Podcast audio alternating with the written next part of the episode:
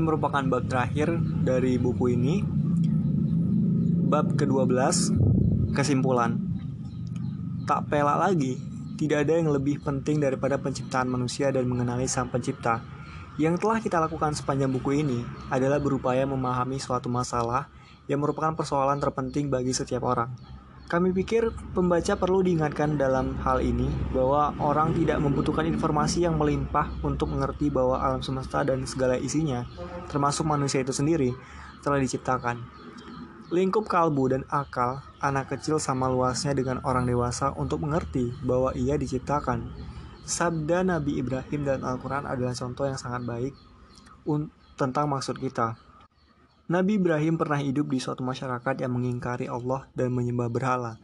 Meski ia belum pernah menerima ajaran apa pun tentang keberadaan Allah, ia mengerti dengan akal dan kalbunya bahwa ia telah diciptakan. Terlebih lagi, ia telah diciptakan oleh Allah yang menciptakan langit dan bumi. Dalam Al-Quran, hal itu diungkapkan seperti ini. Allah berfirman dalam surat Al-An'am ayat 76-79, Tatkala malam telah menjadi gelap, dia melihat sebuah bintang, lalu dia berkata, inilah Tuhanku. Akan tetapi, setelah bintang itu terbenam, dia berkata, Aku tidak menyukai segala yang terbenam. Kemudian tatkala dia melihat bulan timbul, dia berkata, Inilah Tuhanku. Akan tetapi, setelah bulan itu terbenam, dia berkata, Sesungguhnya, jika Tuhanku tidak memberi petunjuk kepadaku, pastilah aku termasuk orang-orang yang sesat. Kemudian, tat tatkala dia melihat matahari terbit, dia berkata, Inilah Tuhanku, ini yang lebih besar. Maka tatkala matahari itu terbenam, dia berkata, Hai kaumku, sesungguhnya aku berlepas diri dari segala yang kamu persekutukan. Sesungguhnya, kuhadapkan wajahku kepada Tuhan yang menciptakan langit dan bumi, dengan cenderung kepada agama yang benar. Dan aku bukanlah termasuk orang-orang yang mempersekutukan Tuhan.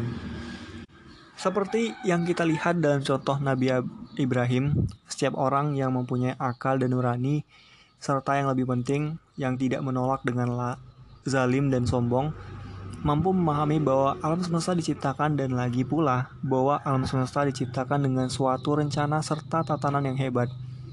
Tidak diragukan lagi bahwa keadaan orang yang menolak keberadaan Allah, walau semua tanda perwujudannya ditampilkan agar dilihat oleh semua orang, sangat mengherankan bagi orang yang mempunyai akal dan nurani.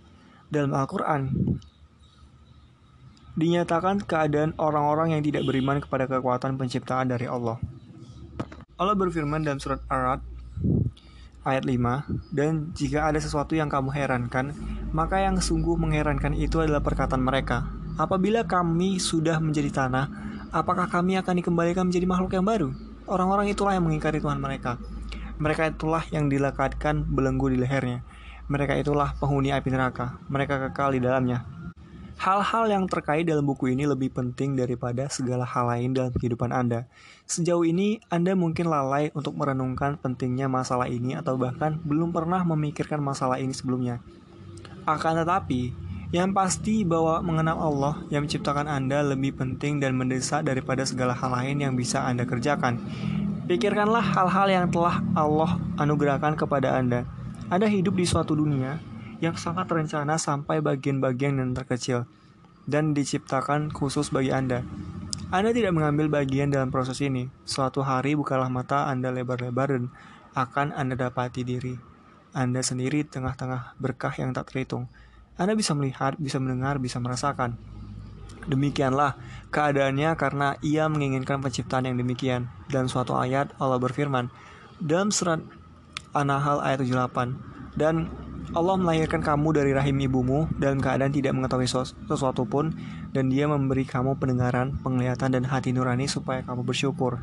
Seperti yang dinyatakan dalam ayat itu, hanya Allah lah yang memberi Anda segala yang Anda miliki dan yang menciptakan alam semesta tempat Anda hidup. Karena itu, datang dan serahkanlah seluruh jiwa Anda kepada Allah dan bersyukurlah kepadanya atas segala berkah yang telah Allah limpahkan kepada Anda.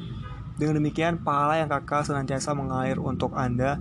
Jika Anda melakukan yang sebaliknya, berarti Anda menunjukkan ketidakbersyukuran dan membuka diri Anda atas hukuman yang insya Allah akan berlangsung selamanya. Yakinlah bahwa dia betul-betul ada dan dia sangat dekat dengan Anda. Ia melihat dan mengetahui segala sesuatu yang Anda lakukan dan mendengar setiap kata yang Anda tuturkan. Yakinlah pula bahwa setiap orang termasuk Anda akan segera mem mempertanggungjawabkan semua itu kepadanya. Allah berfirman dalam surat Al-Baqarah ayat 32, Maha suci engkau, tidak ada yang kami ketahui, selain dari apa yang telah engkau ajarkan kepada kami.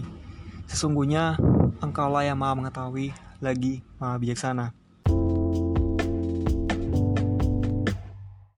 Itulah tadi akhir dari buku Harun Yahya yang berjudul mengenal Allah lewat akal. Untuk kawan-kawan yang sudah mendengarkan, terima kasih.